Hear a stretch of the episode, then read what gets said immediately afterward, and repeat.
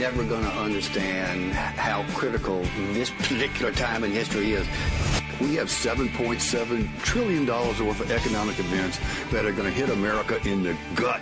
This is an economy of one with Gary Rathbun, President and CEO of Private Wealth Consultants, the free market voice. Free market voice. Of the U.S., enhancing and protecting private wealth. Gary Rathbun has over 30 years of experience in making the best choices for you to keep more of what you earn. It's life, liberty, and the pursuit of self reliance.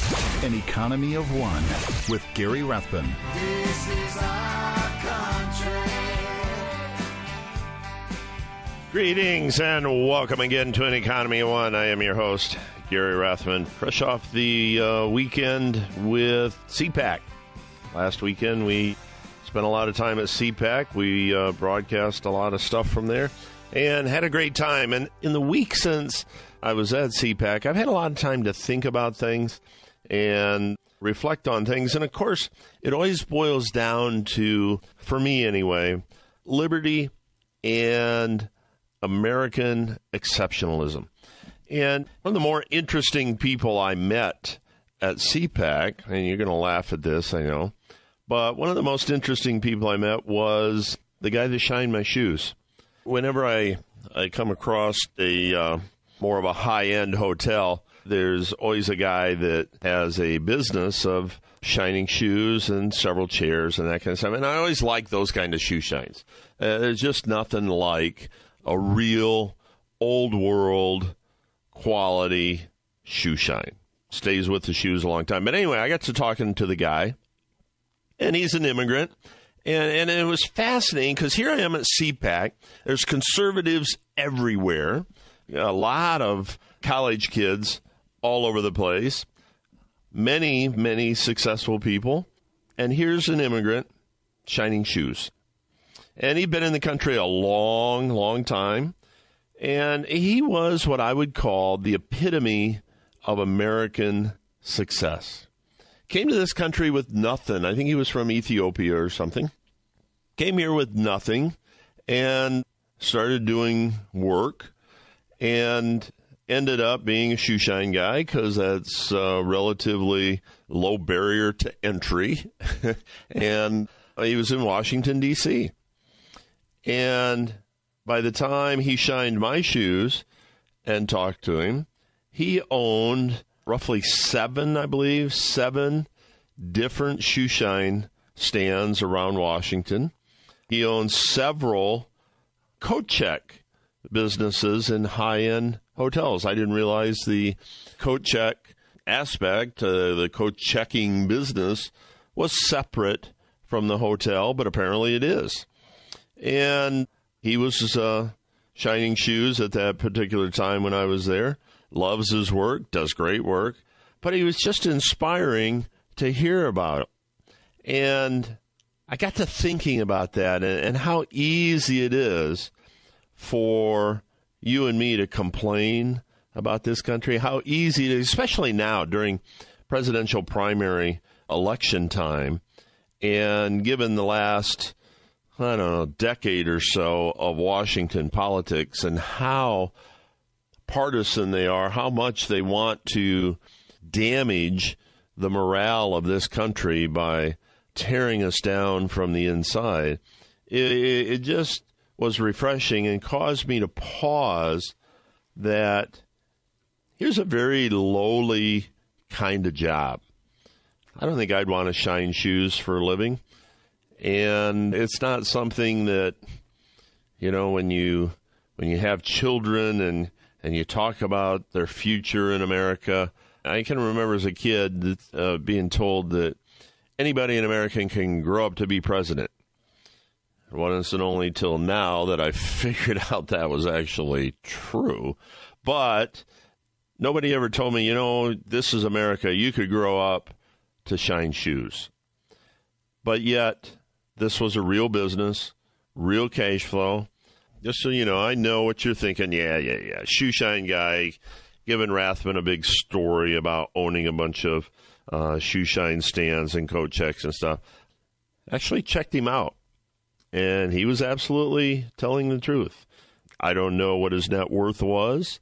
Probably not extraordinarily wealthy, but the man uh, married somebody here, had children, put his children through college. One of them is an attorney, and one of them is uh, in the finance industry up in New York. The point I'm trying to make here is that America is an exceptional country. We are a great country. And like Warren Buffett said, in the last 240 years, it's uh, it's been really bad mistake to bet against America, and the time is no different now. So I started doing a little bit more research, and just to tell you how exceptional America is. You know, with the presidential candidates out there and talking about socialism and spreading the wealth and free this and free that, free education, free healthcare, all this kind of stuff. They always put up Europe or pieces of Europe as the example. The you know what they're a democratic socialist country and they're pretty good, pretty happy, and we should be like that too. Well, two of the strongest countries, or two of the countries perceived to be the strongest in the European Union, are Sweden and Germany.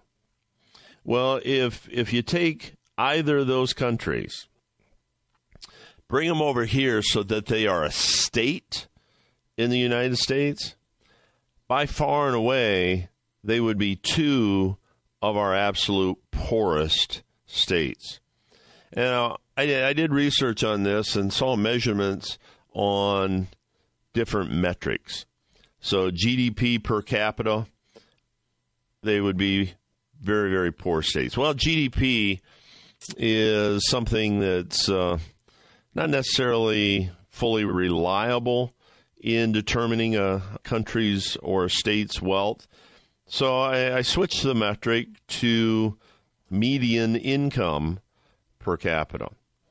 And even then, Sweden and Germany pretty much at the bottom of the list compared to virtually all of our states.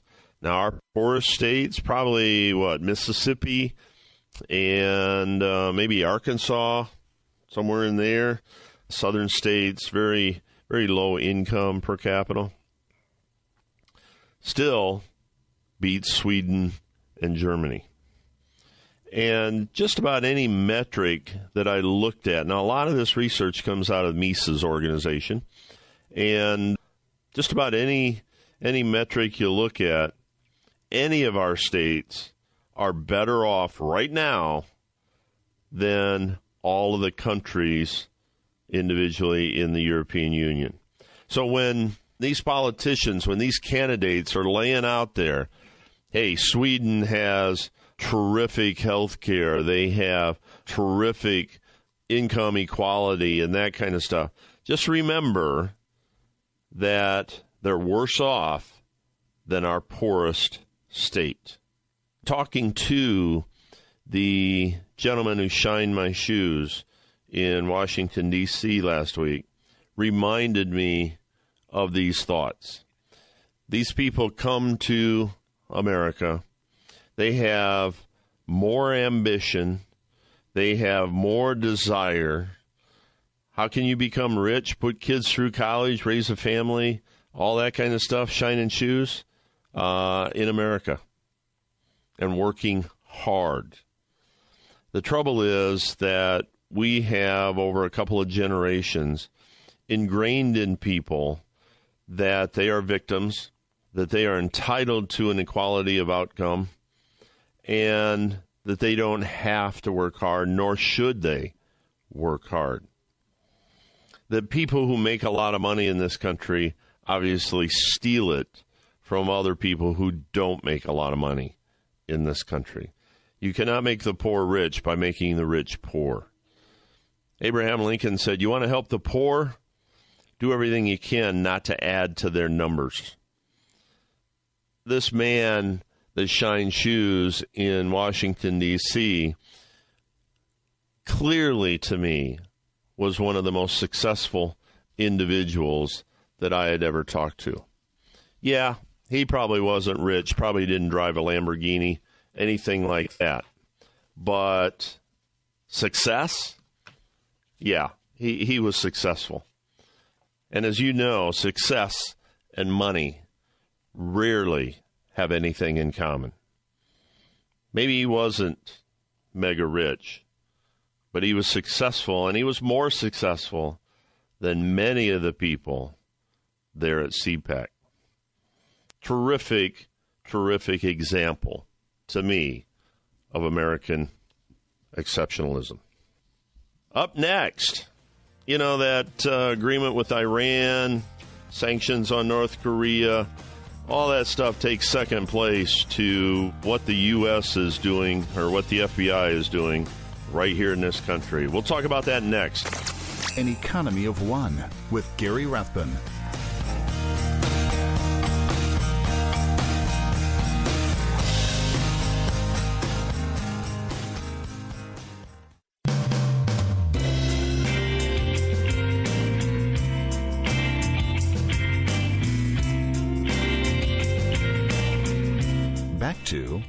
Economy of One with Gary Rathbun. You know, it's a good thing that we had John Kerry negotiate with Iran over uh, nuclear weapons and, and delivery systems and like that. Just came out this week that Iran is test firing two more long range ballistic missiles. Uh, they continue with these uh, military tests, even though we have sanctions and warnings to them from Washington. Doesn't matter. Doesn't matter. They they want to want to show force to the U.S. and, and defy us in, in front of the world, and they're getting away with it. We're going to do nothing. We will do nothing. This administration will do nothing. That was a supposedly a hard fought deal that uh, lifted international sanctions against Iran in exchange for Iran curbing their nuclear ambitions. And, you know, we said it at the time. It's meaningless. Iran had no intention, none whatsoever, of adhering to any agreement. I'm not even sure they ever did sign it, so maybe they're not breaking an agreement. You can't break an agreement you didn't sign. And they're flexing their muscles over there. And now with the sanctions lifted and, and assets returned, they got the money to do it. And we're starting to see this all over. Look what Russia has done in, in the face of our our uh, international weakness. And of course, North Korea, uh, that guy's truly nuts, by the way. This leader in North Korea, oh my goodness. He's got photos taken of himself beside some kind of missile with some type of warhead on it the experts are telling us that it's probably, probably not a hydrogen bomb or what's called a thermonuclear device, but uh, it could be just simply an atomic bomb. just, just simply an atomic bomb. But we're seeing this all over the, the world. Now, you know, the U.S., in flexing its muscles, has uh, dispatched three B 2 stealth bombers on a training mission over by uh, South Korea.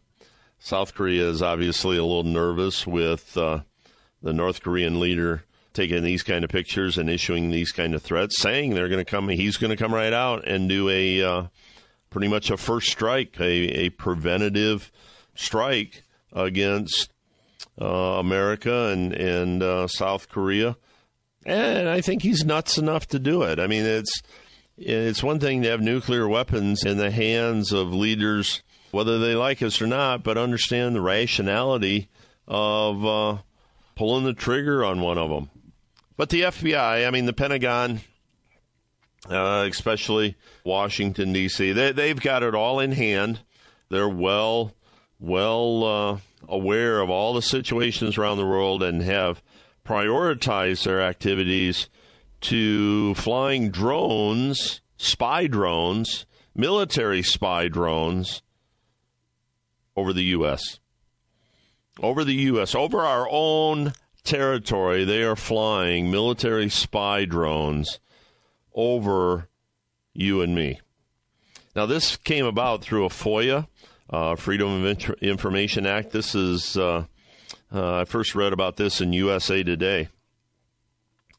But, uh, you know, it, it's occur, occurred uh, fewer than, than 20 times. And as far as we know, uh, the flights have been rare and lawful. Right, right. We can believe that, right? I, I feel much better uh, about that.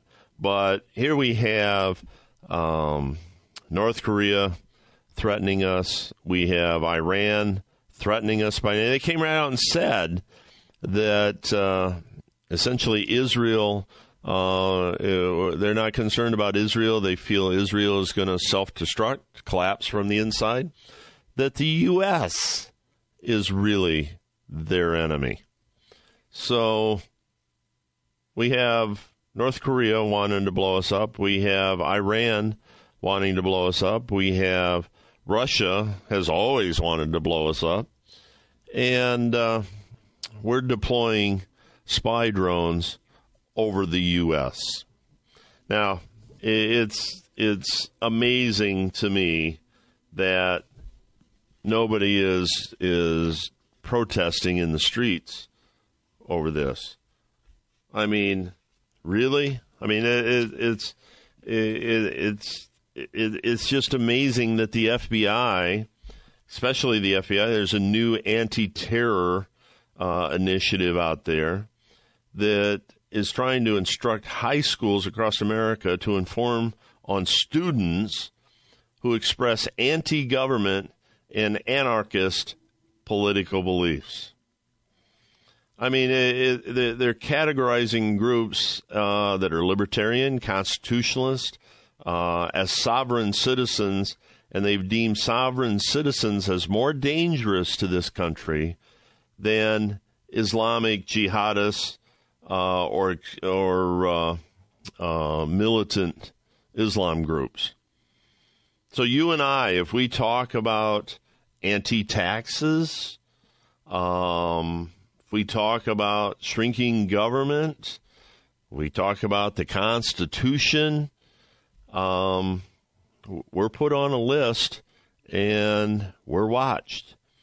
And now we find out they've been sending drones over our own country, over our own people, when so much of this other stuff is uh, going on around the world. That's where we're deploying our uh, military assets, right here. Absolutely incredible.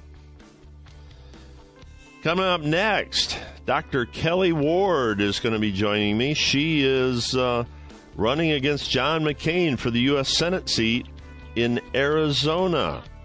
Caught up with her at CPAC. A lot of fun to talk to. She'll be next. Gary Rathbun, An Economy of One.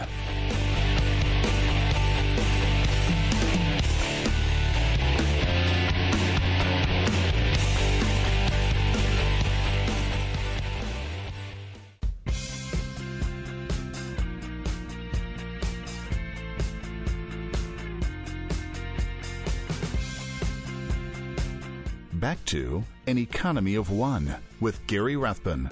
We're speaking with Dr. Kelli Ward.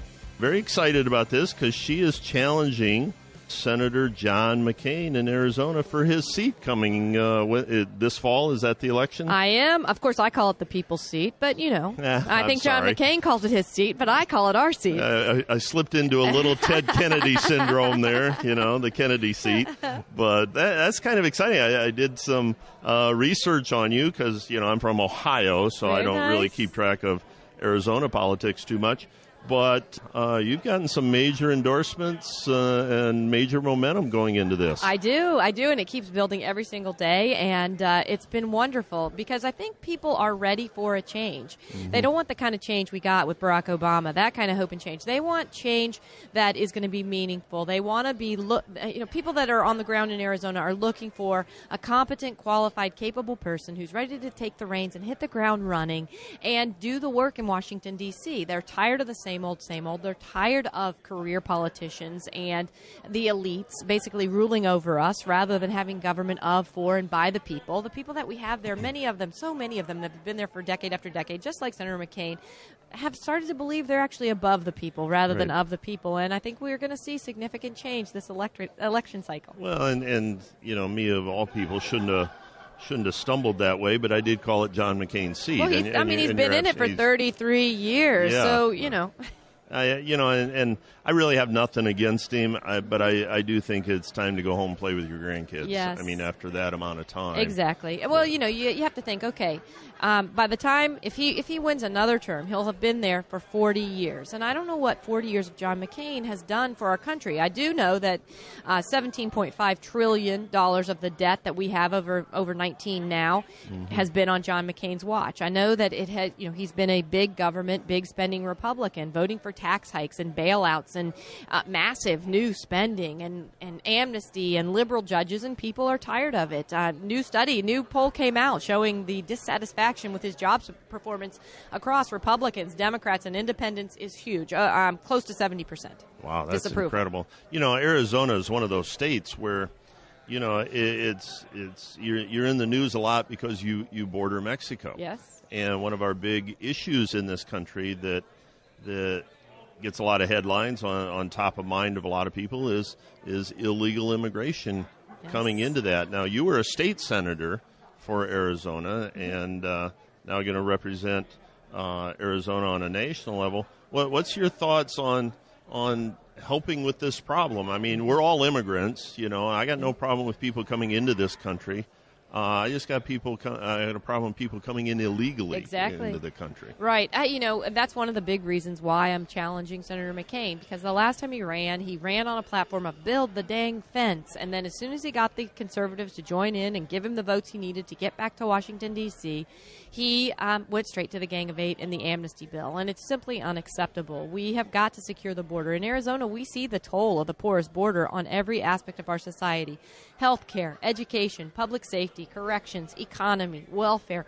All of those things are. Um, are being so bogged down by illegal immigration that um, the people that are citizens of our great state and of our great country aren't able to enjoy the benefits of being citizens of the United States. And so we've got to we've got to secure the border. It's got to be done in an all of the above approach. That includes a physical infrastructure of some sort. It includes technology. It includes empowering the border patrol to do their job instead of having their hands tied the way this administration has it tied. At allowing other entities to come in, whether it's sheriffs or the National Guard, to keep people from coming into this country, expecting that, um, or or putting out the expectation that if you cross the border illegally, there will be consequences, not rewards for those actions, and then making sure that we've got a great e-verify program in place so that uh, employers are held accountable. And finally, we have to turn off those goodies that attract people to come, and I think that will fix our problem with illegal immigration. you know, it's a, a it's it's both a sad statement and a and a positive statement, depending on how you look at it. That our welfare system is a even our prison system is a raise in their standard of living. Very sad. Very sad. here. But you know what? We know, and we know that we cannot bring every person uh, from around the world who is fleeing poverty or who's fleeing war, who's fle- fleeing gang violence, who's fleeing persecution into this great country. Um, though many of us are very charitable, loving people and would love to help people, the thing that we need to do is help people where they are. When, when we talk about the refugees, we don't need to be bringing refugees into the United States from the Middle East. We need to be creating a safe area for them there. It's much more cost effective to bring someone here. It costs about $60,000 to bring one person. We can help um, people there at $1,500 per person, where we create a place where they can be successful. Because when they come here, they don't share the language, they don't share the culture, they don't share the food, they don't share their religion many times.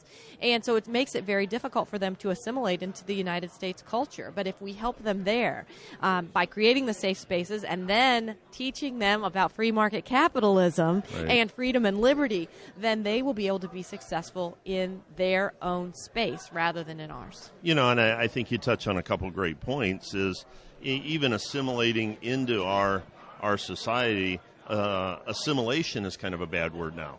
We have to change our culture for them. I mean, how many school systems have you know, 20 different languages spoken Yes. to, to students. And I heard one of stuff. our jails in Arizona has 83 languages being spoken in a jail. 83 languages. That- that's unbelievable, incredible. right? Yes, Unbelievable, Uh, but, you know, uh, I think I, you know, I think that the American dream used to be to come to the United States to live better than you could in your own country, and to have something for your family that you built, that Mm-hmm. you worked hard for to accomplish. Um, eh, but now that dream has kind of changed to say, what can I, how can I get across that border and see what I can get for free from the American government? And that has to, we have to have a shift back to reality, back to sanity, where because I I want people who want to be successful, who want to love this country, who want to be entrepreneurial, to be able to succeed um, when they are here. I don't want to change my culture to um, assimilate into something else because there was a reason people were leaving Right. somewhere else because they wanted to come to our great country. We don't want our great country to turn into something that's not so great. Yeah. Now, you, you're a doctor. Yes, family and- medicine, family and, physician. Uh, your husband's a doctor. I He met is. Mike in the coffee line the other oh, day. good, so good. He's a heck of a promoter. he's so, a great. uh, He's a. He is definitely a keeper. I love him. So, but uh, uh, let, let's let's shift gears a little bit away from uh, immigration and go to healthcare.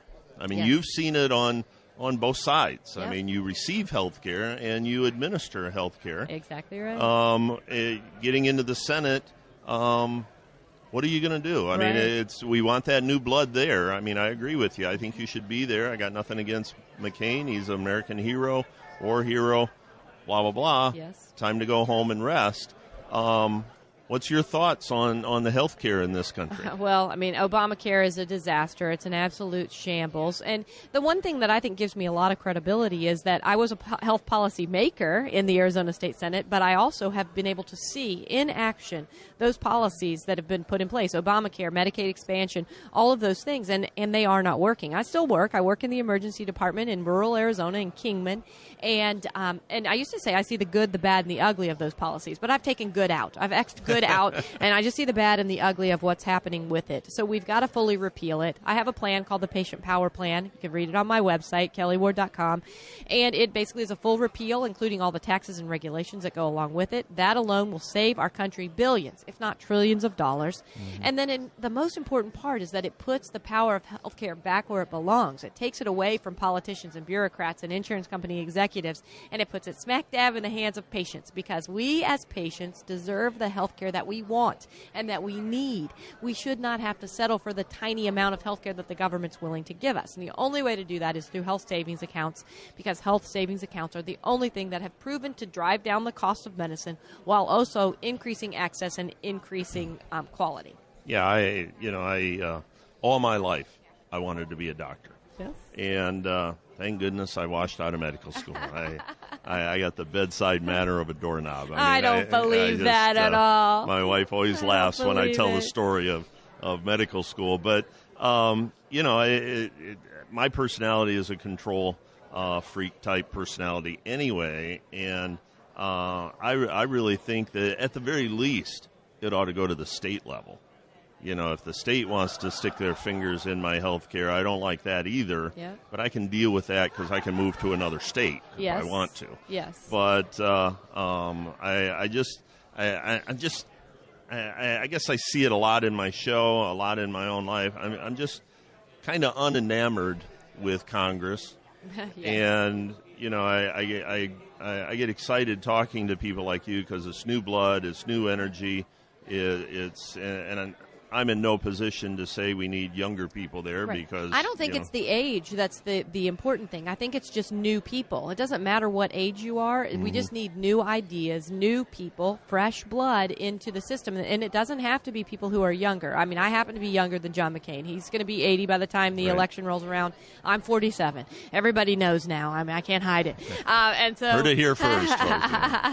and um, but I don't think that it's the youth because obviously that's not 47 is not youthful. I, I I don't think that it's the the the age of the person. It's just having new people with new ideas coming into Washington D.C. to to serve us. Excellent. Well, we've been speaking with Dr. Kelli Ward. She's running against John McCain, Senator John McCain in Arizona.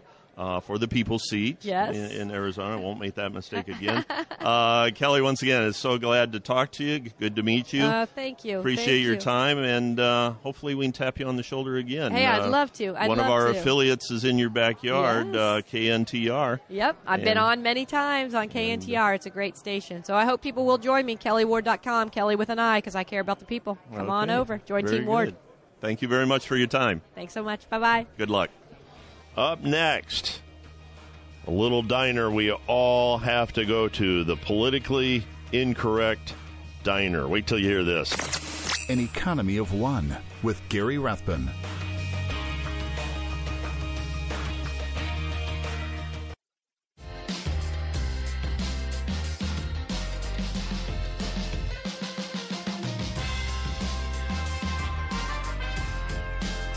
Back to An Economy of One with Gary Rathbun.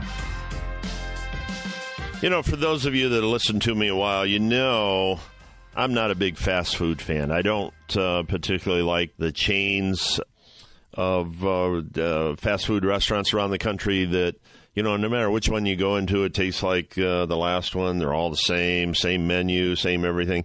I like the independent uh, restaurants and diners. I'm a big fan of hot dogs, of course. I know that uh, I probably don't want to know what's in them, but I don't care. You put ketchup on it, stick it in a bun, it tastes good. But there's a little uh, diner called the American Diner, appropriately named, in Liverpool, New York. I got to go up there and try them out. But the American Diner is described as a gun toting, beef eating, constitution loving establishment owned by Michael Tassone. I think that's how you pronounce it, Tassone. Anyway, he's a good old boy, kind of a God and country guy, old glory. He's got he's got a hamburger up there that's 24 ounces, pound and a half of of hamburger. I mean, I love hamburgers, but I think that'd be about a three day meal for me. I'm not sure, but uh, the restaurant uh, they're encouraged to say grace. Uh, they're encouraged to uh, carry their guns in there, and uh, they talk religion. They talk politics. They're Second Amendment people, and if you don't like it, go to Denny's. That's what he says. Just fascinating to me, and a true example of the spirit of what this country should be about. Got uh, several talking points on the menu. And one of the talking about we don't like political correctness or special interest. If you really don't like America, leave. Actually, I did build my business. Remember that President Obama saying if you own a business, you didn't build that? Yeah. Everyone doesn't get the same size trophy, and government and taxes are the problem. Now, recently he's more upset with the government uh, than before because New York State recently implemented an increase in minimum wage for tipped workers. Used to be five dollars an hour, and now it's seven fifty an hour. Fifty percent increase, and it's just killing them. Their payroll has gone up by twenty one thousand dollars, and they got to find a way to to pay for that. This is what I've told you over and over. Minimum wage is killing American business. Family owned restaurants, especially ones like this, just one of a kinds, they're individual restaurants. Um, they, they, they, they, they can't absorb a 50% increase in, in wages like that. He's had to lay off workers. Uh, he's working in the restaurant over 100 hours a week just because he can't afford to pay other people to uh, do that. You know, he's responding the way business owners respond. And he's decided to poke a little bit of fun at at uh, the New York Governor Andrew Cuomo, and of course President Reagan. And what he's done, he's named a couple a couple breakfast specials in their uh, in their honor, and uh, it's called the Dictator Obama slash New York State Special King Cuomo, and uh, uh, the breakfast includes two eggs and a slice of toast for three fifty nine, but the tax on it is twenty seven dollars and ninety nine cents. So. Uh, um, I, am sure he's going to enjoy uh, his IRS audit and uh, his health department inspection. But uh, God bless him. I mean, uh, uh, he's uh, he's taking a jab at him. He's taking a shot, and good for him. But there's only so much of that cost you can pass on to your consumers, and you know he's got a 16 ounce beef burger with bacon and cheese with a side of fries. And it's called the Anti Michelle Obama Don't Tell Me What to Eat or Feed My Kids Burger. oh, I, I, love this kind of stuff. I really do. I hope you find it amusing. I, I do. I, I think it's it's absolutely terrific. And in in this politically correct, insane world, uh, we have a presidential candidate who obviously, obviously has violated some rules regarding emails and top secret disclosures and all that. And it's up to uh, the Attorney General Lynch, Loretta Lynch, to file charges uh, against said presidential candidate. But she's probably not going to do that. You and I both know that. Not going to happen. But she is going after some, something much more important, and that is um, she's talking about civil legal action against climate change deniers. So she's testifying, uh, testified this week that the Justice Department has talked about civil legal actions against the fossil fuel industry for denying the threat of carbon emissions when it comes to climate change. So, you know, when we talk about attack of free speech, this is it right here. Right here, this is it. Now, Democratic senators jumping on board. Senator Sheldon Whitehouse, Democrat of Rhode Island, said that he believes there are similarities between the tobacco industry denying scientific studies showing the dangers of using tobaccos and companies within the fossil fuel industry denying studies allegedly showing the threat of carbon emissions. Now, I don't have enough time today. I don't think I have enough time in my lifetime to go over all the research and all the science that disputes what these climate change people are promoting out there. It doesn't matter what the science is, they just want to keep taxing, taxing, taxing, taking away your private property rights and gaining to their power. Now, with the threat of civil legal action on a federal level, she's going to try and probably succeed in shutting up any scientist that does research that the results are counterintuitive to what the political narrative is regarding climate change. Now, once again, free speech, free speech, and truth. We have scientific evidence that proves or disproves the claims of these nutcases. But she is going to try to shut him up with legal action. And we will see. We will see. But you can bet they will not prosecute former Secretary of State for email violations. Not going to happen. Mark my words. I want you to have a great day. Be an individual, be self reliant, be an economy of one. I'm Gary Rathbun. We'll see you next time. The views expressed on this program do not necessarily reflect the views of this station. Listeners should consult their own financial advisors or conduct their own due diligence before making any financial decisions. Private Wealth Consultants is an SEC registered investment advisor.